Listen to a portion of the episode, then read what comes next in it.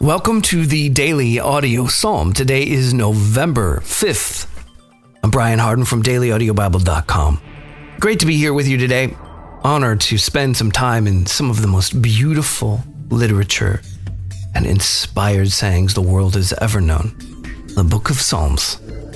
We'll read from the Common English Bible today, Psalm 105, 37 through 45.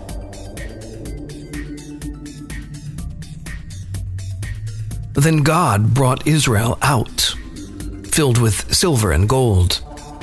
Not one of its tribes stumbled. Egypt celebrated when they left, because the dread of Israel had come upon them.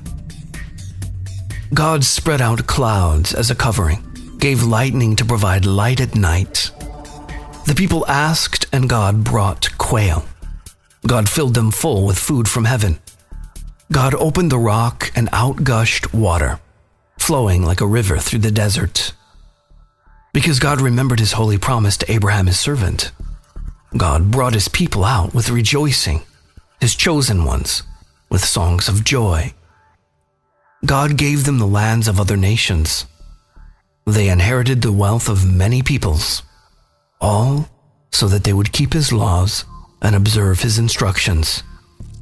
Praise the Lord. Thanks for being here today for the Daily Audio Psalm. If you want to go deeper and go through the entire Bible in a year, visit dailyaudiobible.com or download the Daily Audio Bible app for any of your smart devices. If you want to partner with the efforts of the Daily Audio Bible, you can do that at the website as well. There's a link on the homepage. If you prefer, the mailing address is P.O. Box 1996, Spring Hill, Tennessee 37174. That's it for today. I'm Brian. I love you. I'll be waiting for you here tomorrow.